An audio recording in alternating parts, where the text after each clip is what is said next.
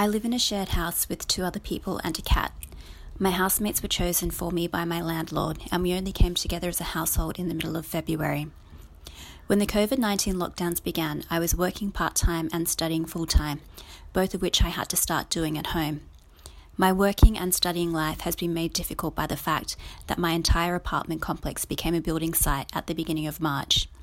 From 6:40 a.m. every weekday throughout the lockdown, I have had builders doing noisy works both inside and outside my home. As I speak, I have three builders in my apartment laying and cutting tile on a balcony that is less than 10 metres away from where I work and study. My home environment never feels restful. I am constantly anxious about who will be in my apartment that day or what noisy intrusions will happen and how I will manage my work, meetings, and classes around these unknowns. I've asked the building manager and builders to communicate to residents how these works will be adapted to suit the restrictions or what is in place to minimise risk to residents. The landlord fobs me off to the builders, and the builders say this is out of their hands as the works are being organised by a third party who doesn't talk to anyone.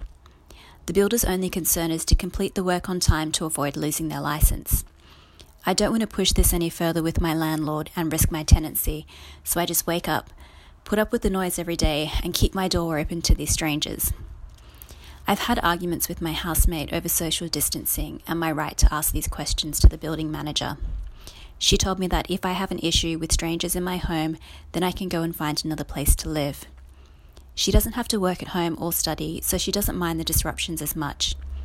I'm frustrated about so many things that I have no control in my own home or access to a schedule so I know when to expect builders inside my home or that my building manager has no interest in putting residents' minds at ease during this time.